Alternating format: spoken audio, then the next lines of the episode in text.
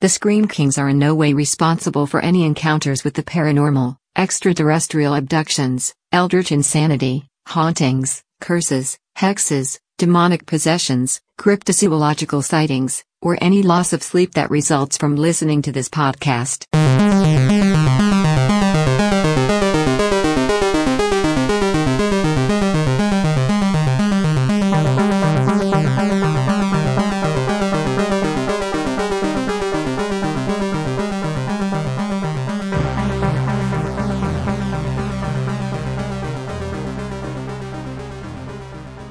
This is the Scream Kings podcast. I'm Max George.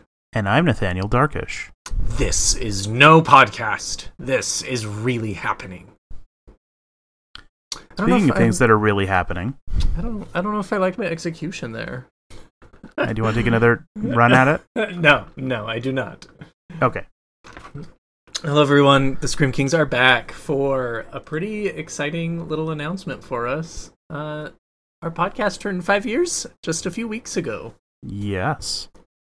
Um, we were hoping to have a, a closer to the actual date release, but you know, uh, life continues to happen uh, in in Yeah. great uh, quantities.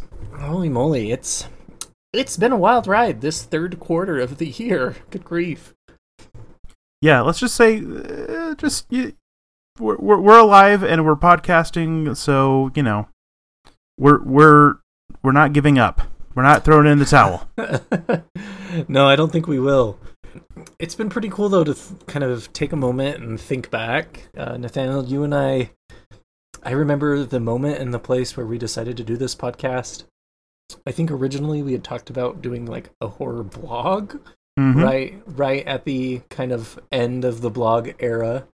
I was at the hotel we used to both work at doing my nightly security shift, and I was outside by the main convention center where we came up with the idea for Scream Kings. We came up with the name, and here we are, five years later. That's wild.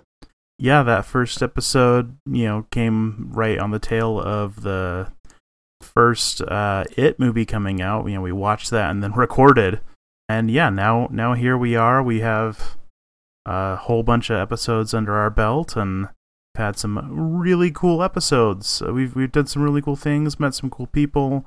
Uh, just you know, it's been wonderful being part of the horror and podcasting communities uh, online, and it's just it's pretty freaking fantastic. And so, you know, we decided, hey, what better thing to do than, you know, have have a brief uh, reminiscence of uh, of some of our favorite moments, and then chase that down with one of the all time great horror movies, Rosemary's Baby. Ugh, and one of my, whenever people ask for my favorite horror movies, this is definitely top five. I adore this movie so much. Yeah, me too. It's it's truly very very impressive.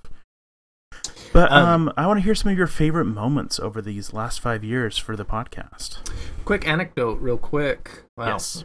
Um, I actually just rewatched the It movie that we started the podcast with just two days ago. Mhm. Um, my younger sister came over and we started watching that, and she was horrified, deeply terrified. She doesn't do horror movies very well. um, but yeah, it just it brought up all of these cool memories that this was the movie we started with, and here we are, you know, eighty plus some odd episodes later, still doing our thing. Uh, I love it, and in large part, we owe it a lot to our listeners who've engaged with us online and bought merchandise for heaven's sakes and and have come on the show even we wouldn't be here without you guys you kind of are the fire that keeps nathaniel and i going because life does get crazy we lose the motivation but we owe it to our listeners to use a cliche Yes. And, uh, you know, even though uh, life gets crazy, whenever we record an episode, it's a hell of a lot of fun. Sure is. All right, some of my favorite moments that I can think of. Uh, you actually have this written down as one of your own, but I'm going to steal it. Uh, the Nauvoo House with Rachel. I, I Oh, think that is our most downloaded, most listened to episode for very good reasons.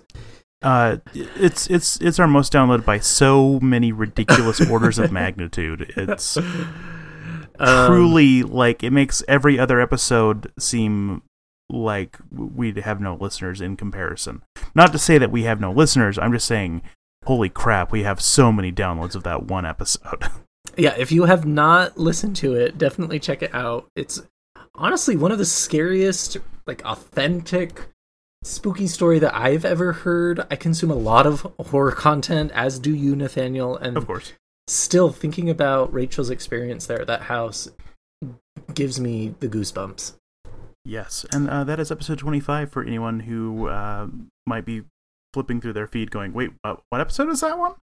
um, yeah, so a real life haunting that was, oh, so, so fascinating to, to hear all of the ins and outs. Plus, you know, we we get the the wonderful Rachel Smith on on the podcast, who is just a delightful human being, one of my favorite people. So, you know, just great episode. So, yeah, that that one is definitely a high point for us.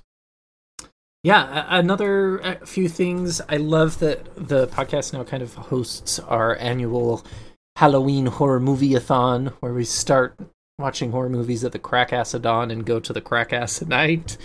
Mm-hmm. Um, I become one with my couch, and it's just a really great day, filled with garbage food and wonderful movies.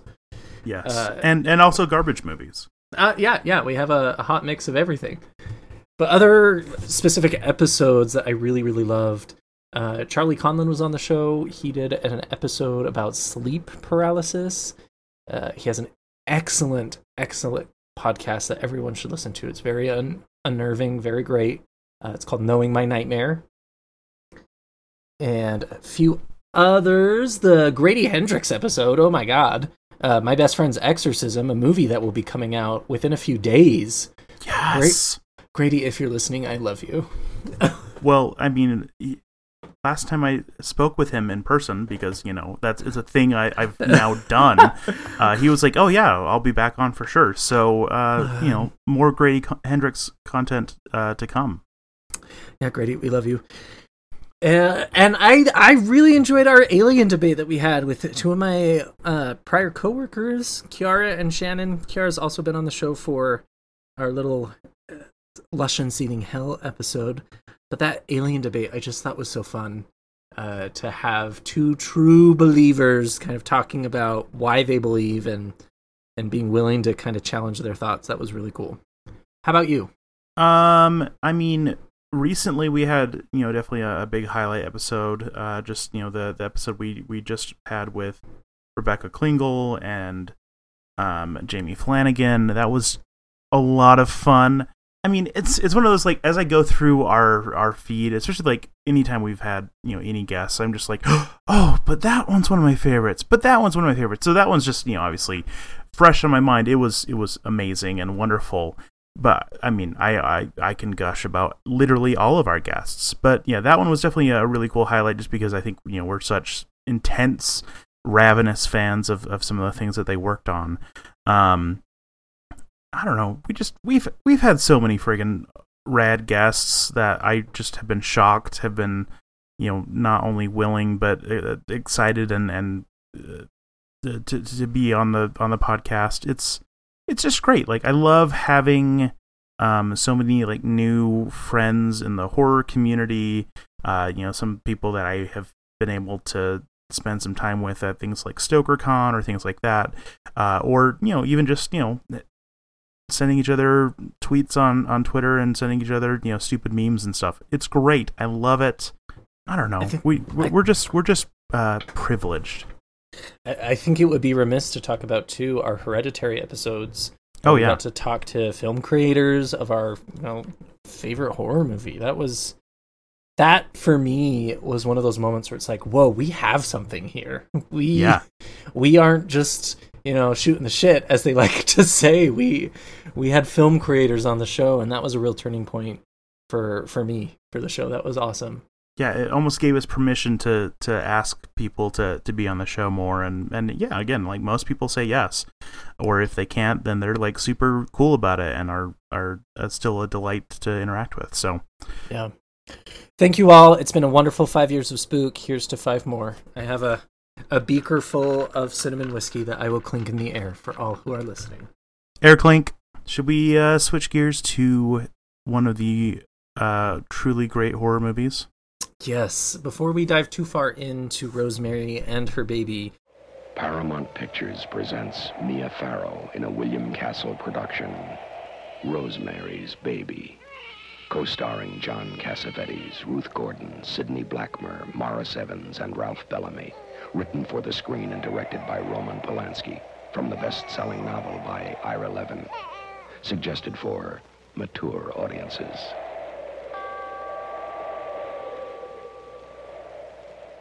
We definitely need to kind of address the elephant in the room when it comes to this film. Um, yes. And that elephant is named Roman Polanski. And by elephant, we mean uh, just nightmare douchebag monster. Yeah. Um, we do not support Roman Polanski in anything he does. He is a garbage man. And yes. not, sorry, he is a garbage person. we we we uh, love and support the garbage collecting community. exactly. Thank But you yeah, for um, your service, but Roman Polanski, you suck. You are a you might human being. you might have made a great movie, but you are a bad person, and uh, hopefully history forgets you. But And while remembering I- this great movie, I can fully support and endorse the art that you have created and hold space to know that you are a monster. Um, we are evolved human beings. We can hold two different opinions in the same hand.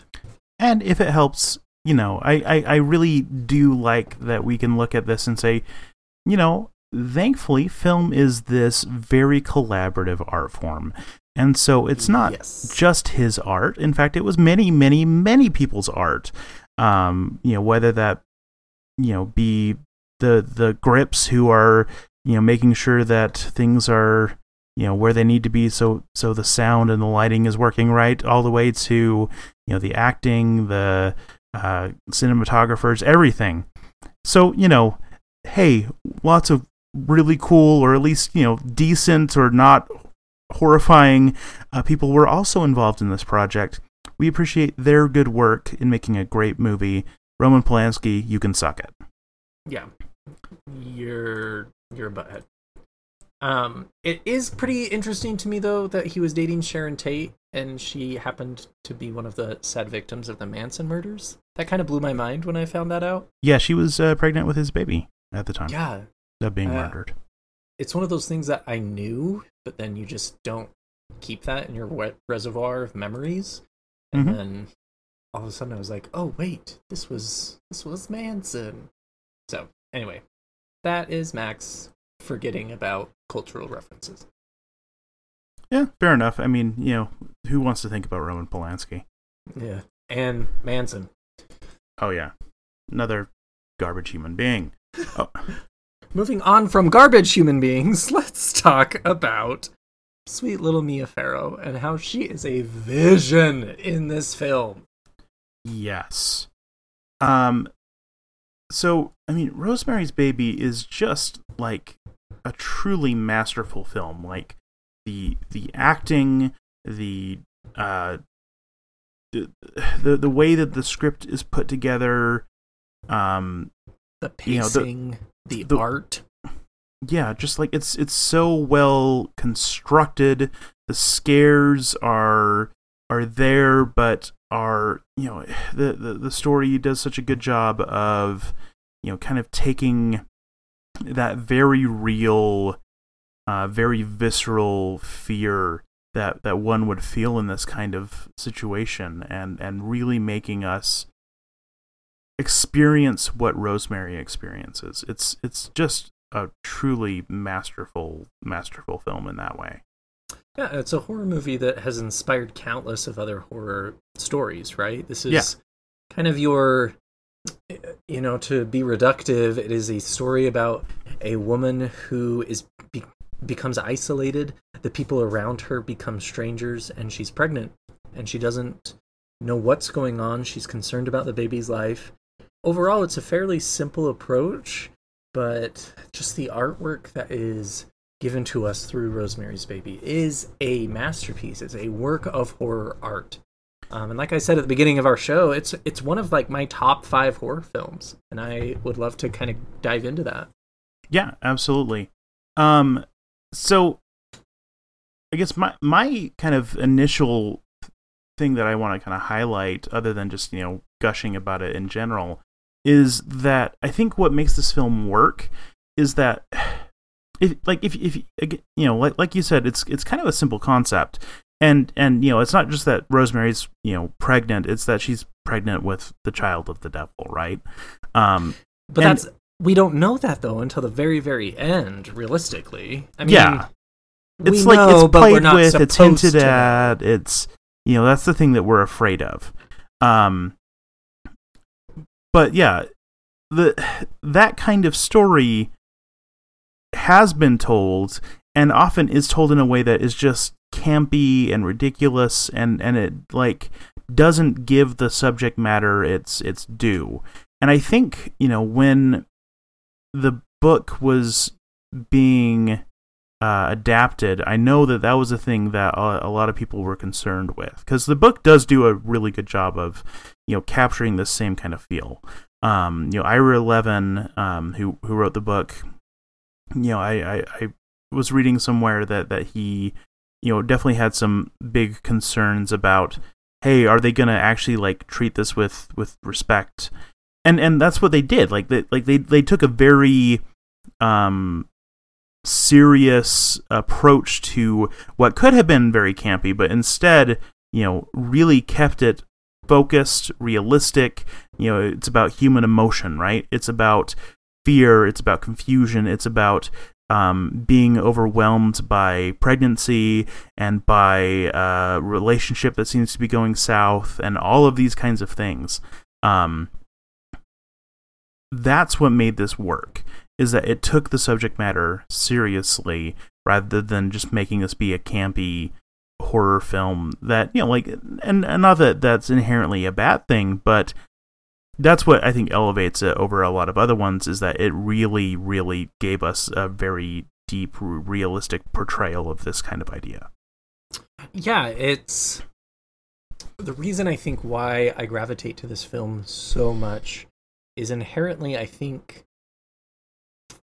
it can be there's two sides of it for me. As a as a queer individual, I see a lot of queer symbolism coming through. Um, Mhm. a- an individual who is suffering through something that no one else really understands, and other people are making decisions for that individual. Rosemary has very little autonomy in this film. And at the same time, the, the opposite of that, of course, is feminism. And I did read an article where it talked a lot about how Rosemary's Baby is all about abortion. That, you know, we're all worried about the baby being the Antichrist, but in reality, it's talking about how Rosemary wants to make decisions for her baby, and she has all of these men who are telling her what to do and how to do it and giving her things to do. And, and she really has very little control throughout the entire film. Yeah. Well, and it's not even just the men too. Like it's it's you know, uh, even uh, Minnie Castevet is is also very much controlling her. You know, it's it's basically everyone around her.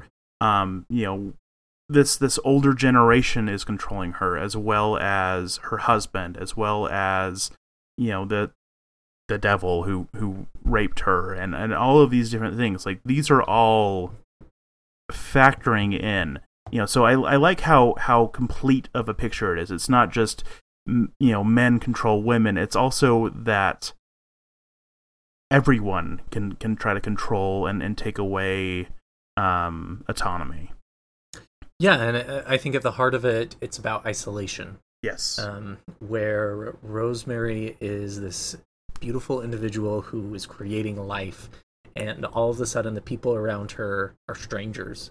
And the fear that we have when we're going through hard things in our lives what do we do when there's no one else there? Um, what do we do when we are alone, when we don't know what we're doing, and when we feel like we can't do anything about that? And I, I really like what you said, Nathaniel, about how it takes all of this subject matter very seriously. Um, the film was debuted in 1968. We're kind of on the cusp of the um, Satanic Panic. The, it would have been very easy for Polanski and his team to take this kind of demon idea and spin it in a character caricature. Can never say that word right.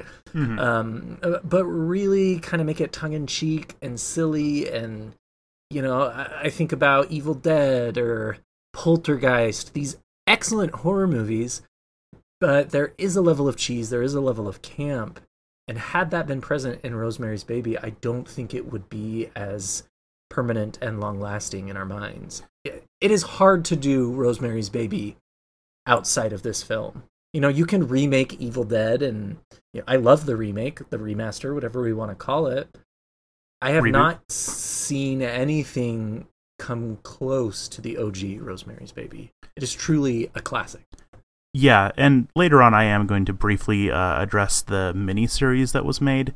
Um, I'm not going to say good things about it. Spoiler. Um, I also, in that same vein, I really loved kind of the, you know, Rosemary's married to an actor. This actor moves into this hoity-toity hotel with the Castevets, and and things go down there. But it has this sense of like French fashion to it. It feels very Vogue, very highfalutin and fashionista. um, and it I don't know, there's something about that that feels sinister as well. That you have this kind of world of the upper echelon and behind the scenes, they're all, you know, demon worshippers and propagating rape. I feel like that's a very common theme that we see nowadays with life.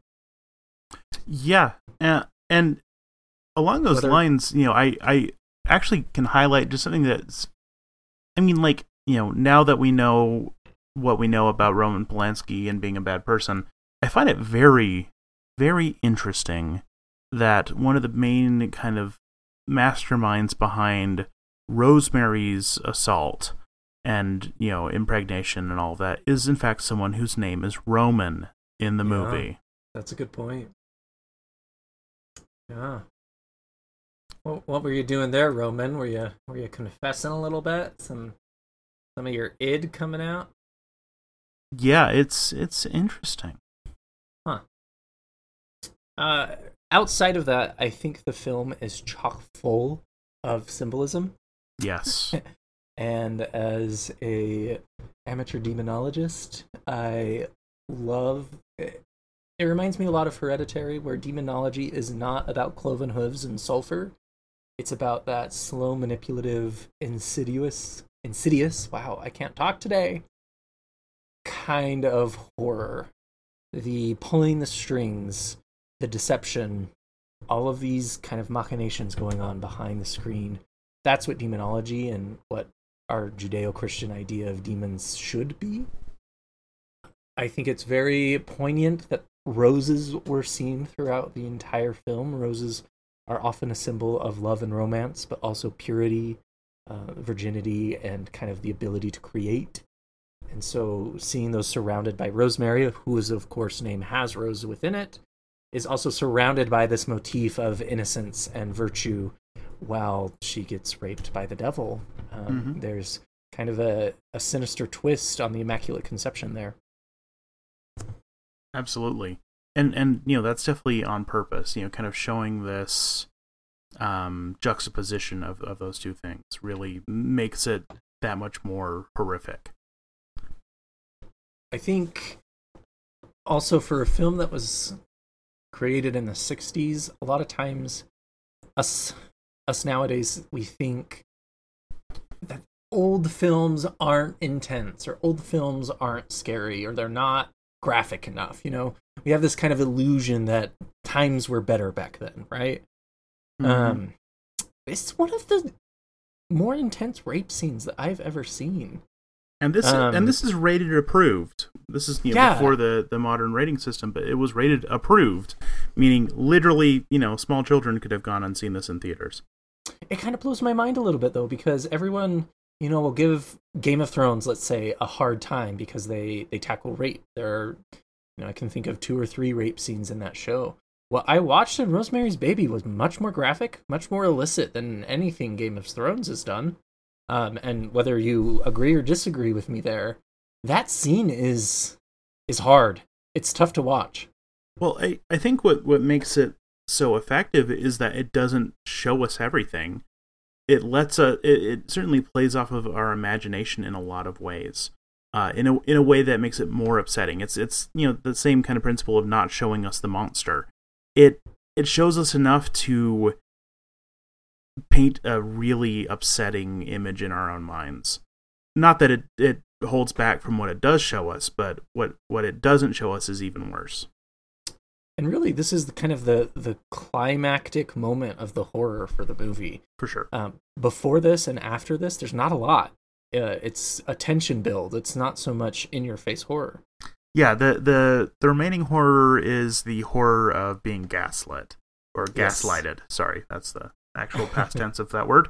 Um, which I do, is a different kind of horror for sure. and I I did appreciate kind of what they were alluding to within this scene of, you know, a lot of the the Satanists, the cult members. I I don't want to call them Satanists because I fully support the Church of Satan.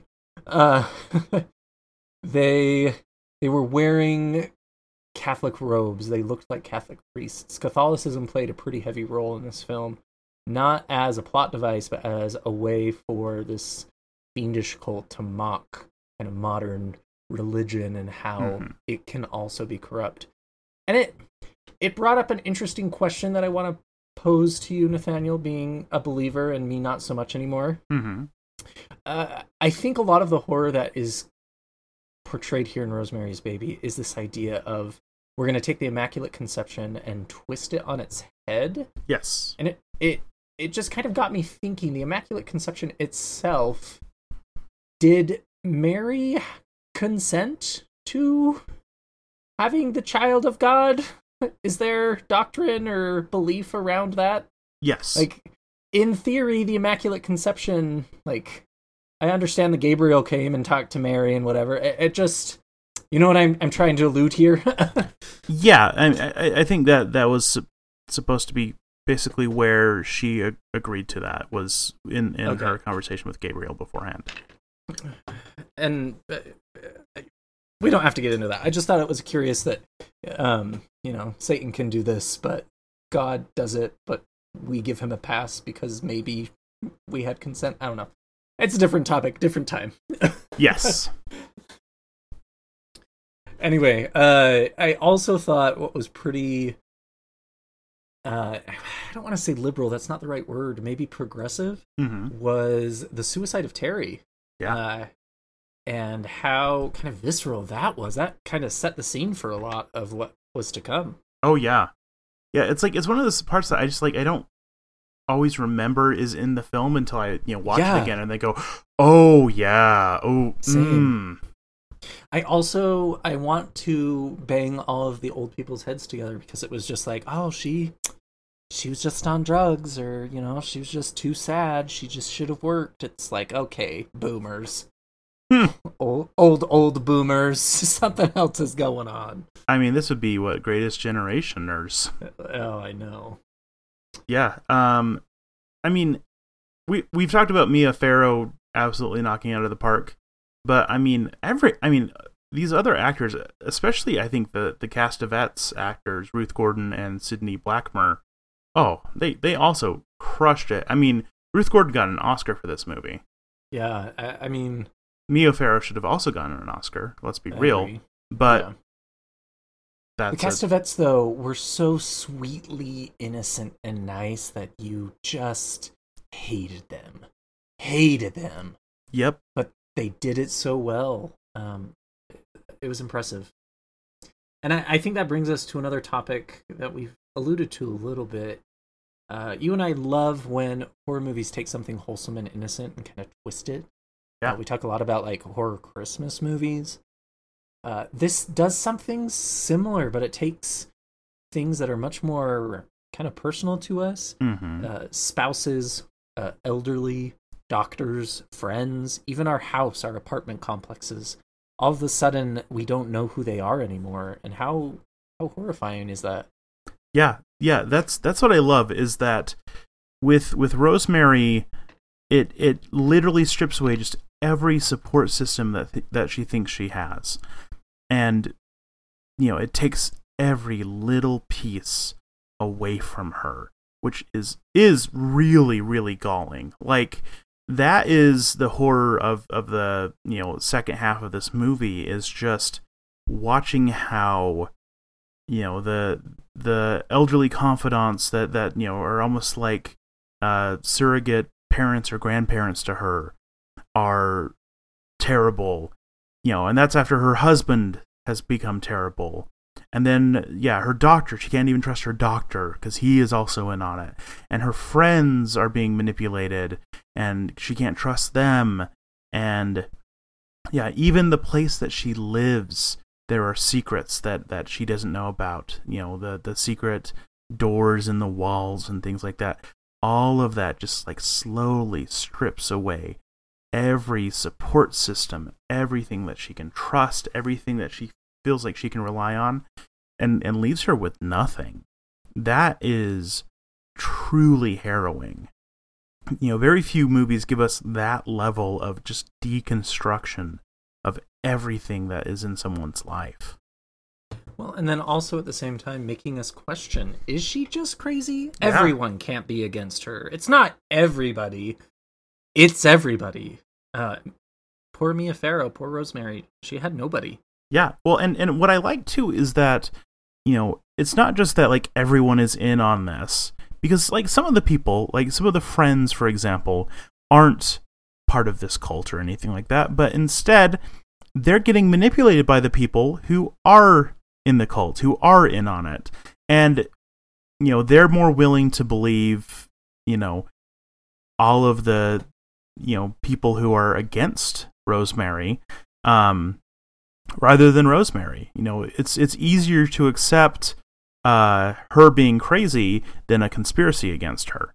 And so even her her friends ultimately turn against her because they're trying to do what they think is the best for her. And that is truly upsetting because, you know, it's one thing to have your enemies against you, it's another thing to have your friends working against you even though they're they still have good intentions. Oh, it's just it's so sinister. It's so sinister.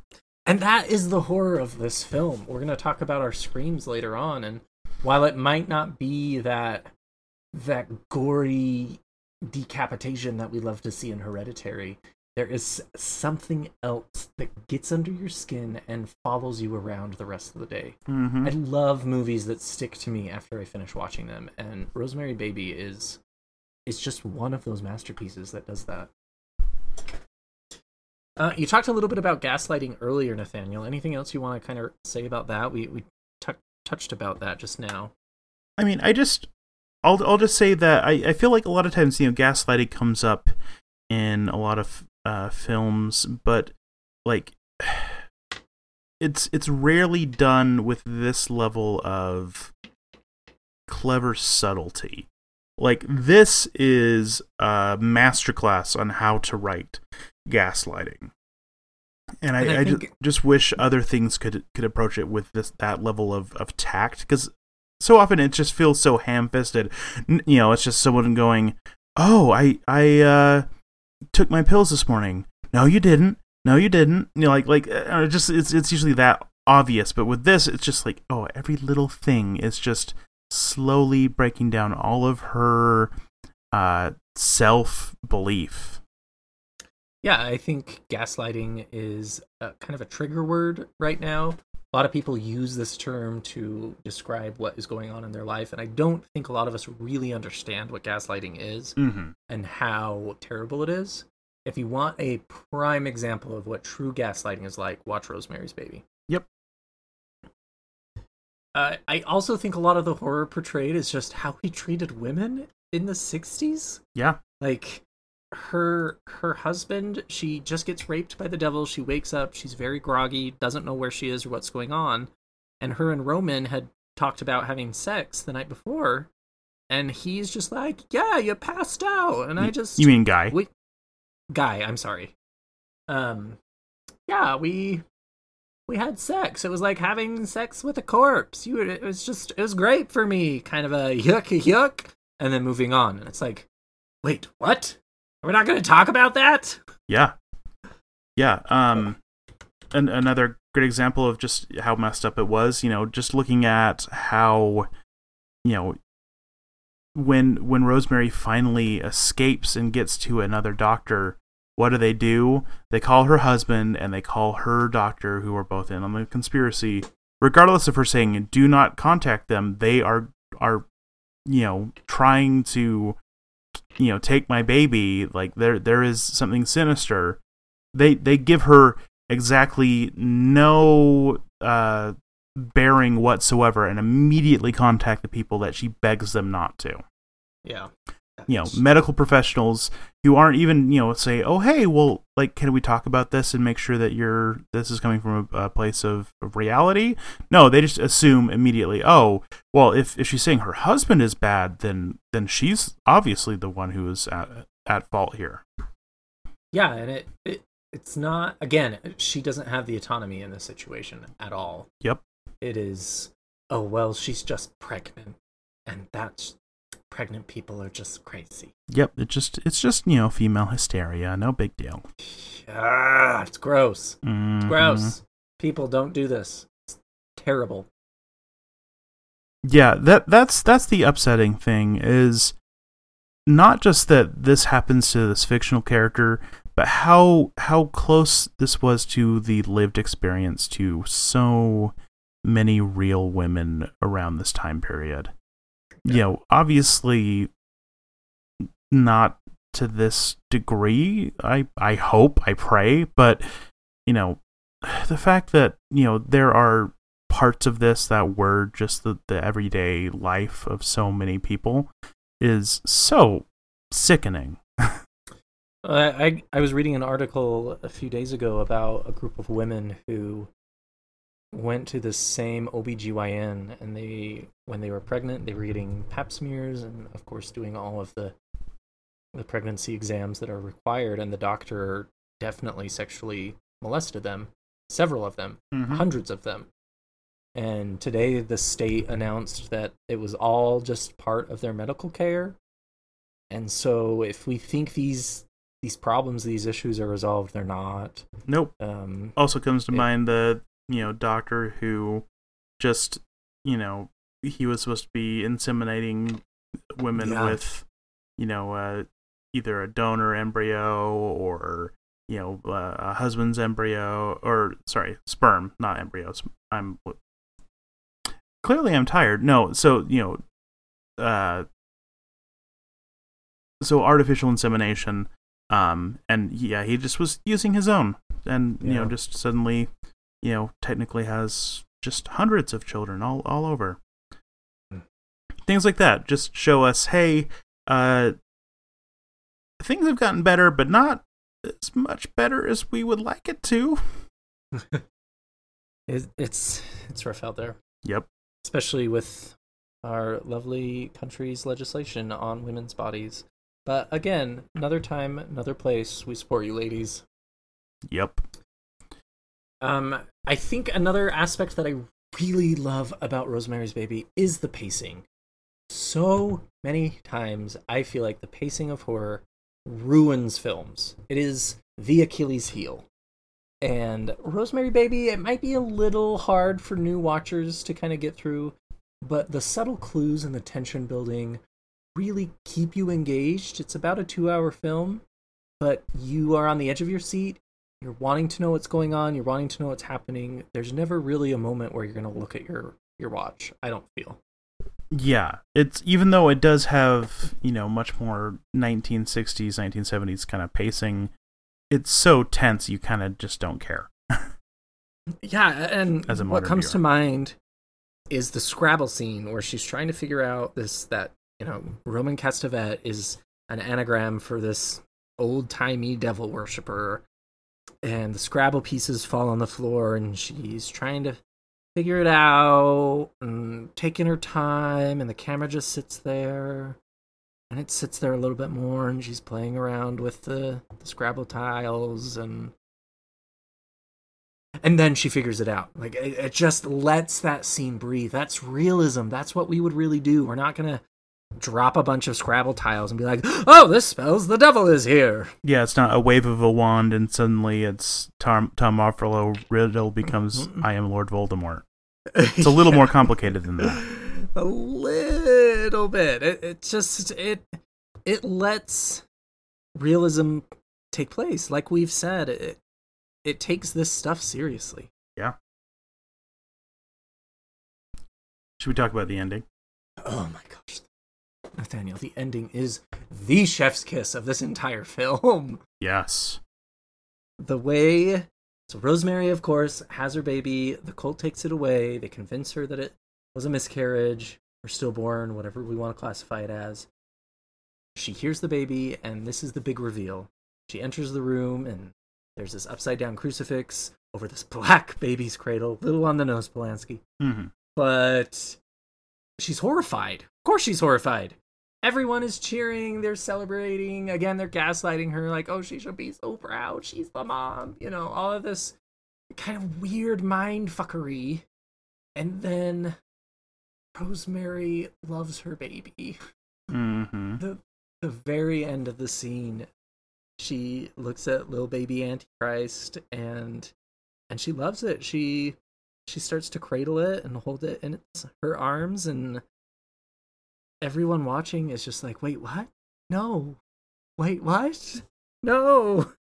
And it, it just, it's perfect. It's so good.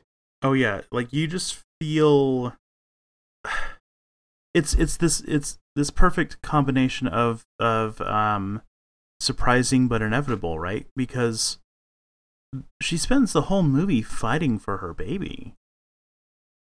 So, of course, she loves her baby even after everything.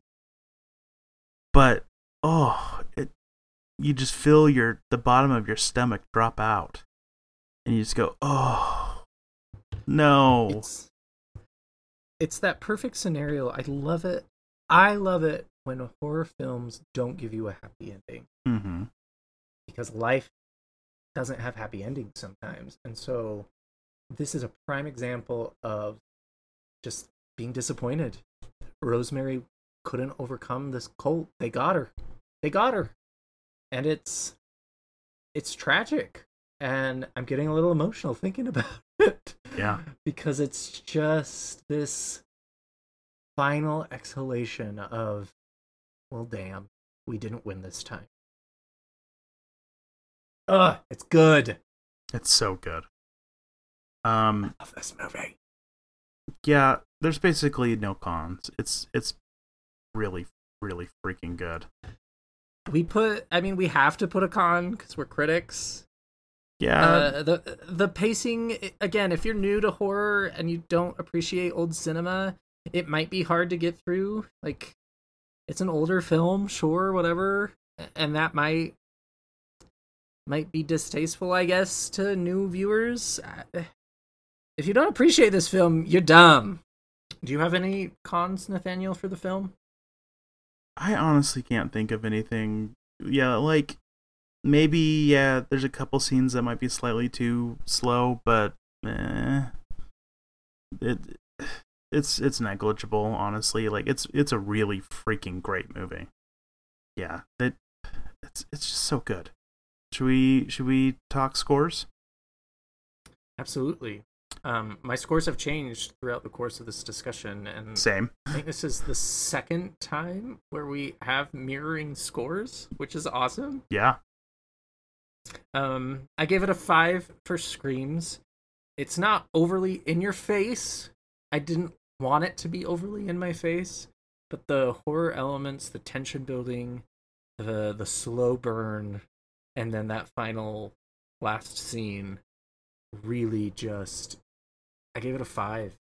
Yeah, I same. I give it a five. It's it's like one of those movies that I'm on the edge of my seat while I'm watching it, but I'm not scared. But then it just unsettles me for the rest of the day, and and that that is is effective, scary, even if it's not, you know, oh my gosh, I'm terrified while I'm watching this movie. Moving on to Crowns, I give this movie a nine. Um, really just because it's even though I think this movie is is a masterpiece, the only reason it's really not a 10 is that it's just it's it's kind of a hard movie to watch like in in a way that makes me hesitant to rewatch it sometimes. Um like when I do I I just like revel in how incredible it is, but uh, I don't know, it's just it's it's an experience that I don't necessarily want to put myself through very regularly. Yeah, I agree. I gave it a nine for a few different reasons. I I adore this film. It is a masterpiece in my mind. Similar to what you said, it, it is a little bit hard to rewatch, and you do kind of have to mentally prep for this film. Mm-hmm. It's not it's not a film. I mean, you ca- you have to do that with Hereditary. You have to do that with a lot of horror that we love. But the topics that are discussed in Rosemary's Baby stick to you, and they stick to you so heavily that you kind of avoid this film. That you can't it doesn't have a ton of rewatchability. Yeah. Um, and that's not a disservice to it. I think that actually like gives it a lot of cred. Yeah. But there is something that is just missing that I still have not given my my ten. Yeah, there's there's just I don't know, maybe it's just the fact that Roman Polanski made it. That's- there we go. Let, let's throw that there. Freaking Roman Polanski. Okay. Um so do you want to hear my thoughts about the novel slash the sequel novel slash uh the very bad miniseries? Yeah, I watched I think half of the miniseries, and if we have to play Smash or Pass, all I'm saying is hard pass. yeah, that's fair. Um, yeah. So miniseries uh came out. What year was that? I I I watched it on Hulu. So I mean, it can't have been that long ago. Um, 2014. yeah, it was fairly recent. Yeah. Um. So it was a two-part miniseries. Uh, both parts, I guess, aired on Mother's Day. Um, it was had Zoe Saldana as Rosemary. Um, it was just really weird and kind of flat. For some reason, they changed the location to like Paris because I guess they really felt like going to Paris. Um, I don't know. There's just like a lot of details that didn't make any sense. They made it in a more modern era, but a lot of things just didn't really add up. It just, I don't know. It wasn't very good. Uh, don't recommend watching it, and I think that's kind of the universal opinion of it. And and yeah, like just if you're gonna watch Rosemary's Baby, watch the movie. Like, don't watch one that uh, everyone's kind of phoning it in because I think they just know that they're not gonna make anything near as good as the movie. It was, I think, not to give it a pass or anything like that, but it was during a time where we were remaking a lot of shit. Mm-hmm. Um, everything was getting a reboot or a remaster, and things still are. But I think we've kind of figured out the formula a little bit better. Like, you don't have to reinvent the wheel to make it a remaster. Yeah, well, and it just it, it didn't add anything new to the conversation. I think that's the problem. Is that like and what it did add, it was superfluous. Yeah. Right? Like, uh, we have a great story with Rosemary's Baby. We don't need it changed or shifted or different. Yes, exactly. So, okay, so the novel, switching gears to that. Um, the novel is really good. Um, so it's like I I mentioned earlier, it's by Ira Levin. He is a pretty skilled writer. Um, I I quite like um a lot of what I've read by him. Uh, so you know, he also famously uh, wrote uh, the Stepford Wives, uh, The Boys from Brazil, I guess before dying, he wrote the play Death Trap, which is a really fun one. You know, overall a, a pretty talented uh, suspense writer. Um, you know, with with dipping his toe in, in horror uh, now and again. It's it's it's solid. Like if if you like the movie, you'll like the book. They're, I would say it's one of those uh, books that was adapted in a way that is, you know, pretty much just about as faithful and as solid as uh, an adaptation as as you could want. You know, the movie maybe edges it out a little bit just because it's just you know so well delivered in terms of like the performances. But yeah, like it's it's a it's a great book. Unfortunately, though, that book has a sequel called Son of Rosemary uh, that was written 30 years later, and it basically is just like, oh hey, um, in 1999, Rosemary wakes up uh, after being in a coma since you know 1973. What? Yeah, that's how it starts. Uh, and so now her son, whose name is Andy for some reason, um, is uh, a leader of some like big international like charity. And uh you know definitely there's secretly you know so so he's like trying to allegedly be good and achieve world peace. And you know oh no the uh, I I got away from the cults and they you know I I'm I'm I'm I'm thwarting their plans for me to be the antichrist and then you know of course everything falls apart and Satan shows up and drags Rosemary to hell and then suddenly Rosemary wakes up in a cold sweat and it's back in the you know uh before she's even ever pregnant No. and it was all just a a dream No. that that that just you know of uh, that maybe is warning her about some bad things maybe happening in the future the end so- no, no, no, no, no, no. so uh screw that book it's stupid I hate that. yeah no uh everyone hated it it is just the worst I hate that. That like made me mad. I feel tension in my body. yeah so even though i gave ira Lev- uh, levin some some good compliments um he definitely was making a quick cash grab that just was dumb for son of rosemary he he, he clearly phoned that in but yeah Well, let's talk about now how we are staying spooky. yeah how are you staying spooky Two things. I recently bought uh, the PS5 version for Last of Us. ooh I have never played this game before. I have tried it a lot. I get to the scene where the main character's daughter dies right off in the beginning, and I'm like, mm, nope, too close to home, pass. But HBO is doing a television show of this, which I'm quite excited for. And my partner loves this game so much that I finally got through that first moment. And I'm really enjoying it so far. I don't do well with adventure shooter games. I get kind of bored with the mechanics. I need magic and swords to keep my attention. mm-hmm. But so far, I really like it. They've done a lot of accessibility updates for people who don't like shooting games. Like, if I crouch, I turn invisible and I don't have to worry so much about sneaking. And whenever I aim my gun, time slows down, which is good. Probably not the right way to play it, but I don't care. hey i mean if it, if you get to experience the story at least like that's that's something because yeah no that game is phenomenal um but also brutally hard. Uh, i love it. Um in fact i'm actually playing last of us uh, part 2 in addition to some other games right now. Um and that one isn't speaking to me quite in the same way but it's still really freaking good. Um so yeah last of us. Awesome. I'm glad that you're playing it, even though it is not at all a game that I would uh, have pinned you to play. Yeah, I, I will play it for about 30 minutes to an hour, and then I shift over to like Skyrim or Elden Ring or one of my other fantasy film or games. That tracks. Uh, but also, Mark and I went and saw Pearl while we were in Disneyland.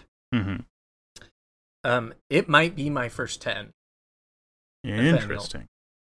This film blew my socks off. It's very similar and akin to Rosemary's Baby, where the premise is incredibly simple, but the cinematography, the acting, and just kind of the horror and tension that builds through the entire show to this like the scariest part is the credits. Like the credit roll. There's a, a scene that they are played on top of that just oh, it's a work of art. So good. So good. Well, I need to see it. it's I, I want to talk to you about it so bad, but you do need to watch X first. I think X is less good, hmm but it gives you a lot of context about who this character is and what eventually happens with them. Okay. So it, it kind of I don't think it's a 10 because of that failure. Does that make sense? Like you need to know before you understand. Okay. So, anyway, throwing that out there, Pearl, fantastic. Uh, we also saw Barbarian while we were in Disneyland, and I also have a lot of feelings about that one. Another episode. Okay. Good to know. So I've been staying spooky mostly with a lot of literature lately. Um, so spooky might not be the right word for this first thing, but uh, Stephen King just dropped a new book called Fairy Tale. Um, and at least nothing spooky has happened in it yet uh, to the point that I'm at. I'm about a uh, fifth of the way through the book. But even though not that much has happened, it's very good and I like it a lot. So I'm very excited to see where it goes. Another book I read recently, uh, I actually uh, listened to it on audiobook, uh, is a book called Just Like Mother. Though not perfect, it was a lot of fun. It was very creepy. Uh, I'll just say it's a book that involves uh, cult uh, background and a lot of weird um, robotic baby dolls, and uh, leave it at that. If if that if those two things sound interesting to you, um, maybe give that a a, a, a listen or a, a read. yeah, that is a weird teaser. I know. Yeah, but I kind of love it. yeah, um, I, I, I enjoyed it. Um, I would say that there are some things that I you know definitely have some qualms about, but as a whole, it was a fun fun read. It was pretty tense, and uh, you know, as a whole, I think a lot of our uh, listeners might in, uh, quite enjoy the read. Okay, well, I guess we should wrap things up. Yes, thank you everyone again. It's been a wonderful five spooky tastic years. Uh, we will be around for probably another five years. I wonder what horror we'll be talking about in five years. I'm so excited to find out. The remake of Ferngully. That's my guess. Yes. Hexxus will really, really terrify. Oh, Hexxus is spooky. Indeed. All right, everyone. Stay spooky. Stay spooky. Need even more Scream Kings? Here's our obligatory shameless social media plug. Follow us on Twitter or Instagram at Scream Kings Pod. You could also email us at screamkingspodcast at gmail.com. Help us reach a wider audience of horror fans by leaving a review on iTunes or by sharing a link on social media. You can also support the show by going to patreon.com forward slash Scream Kings. Stay spooky.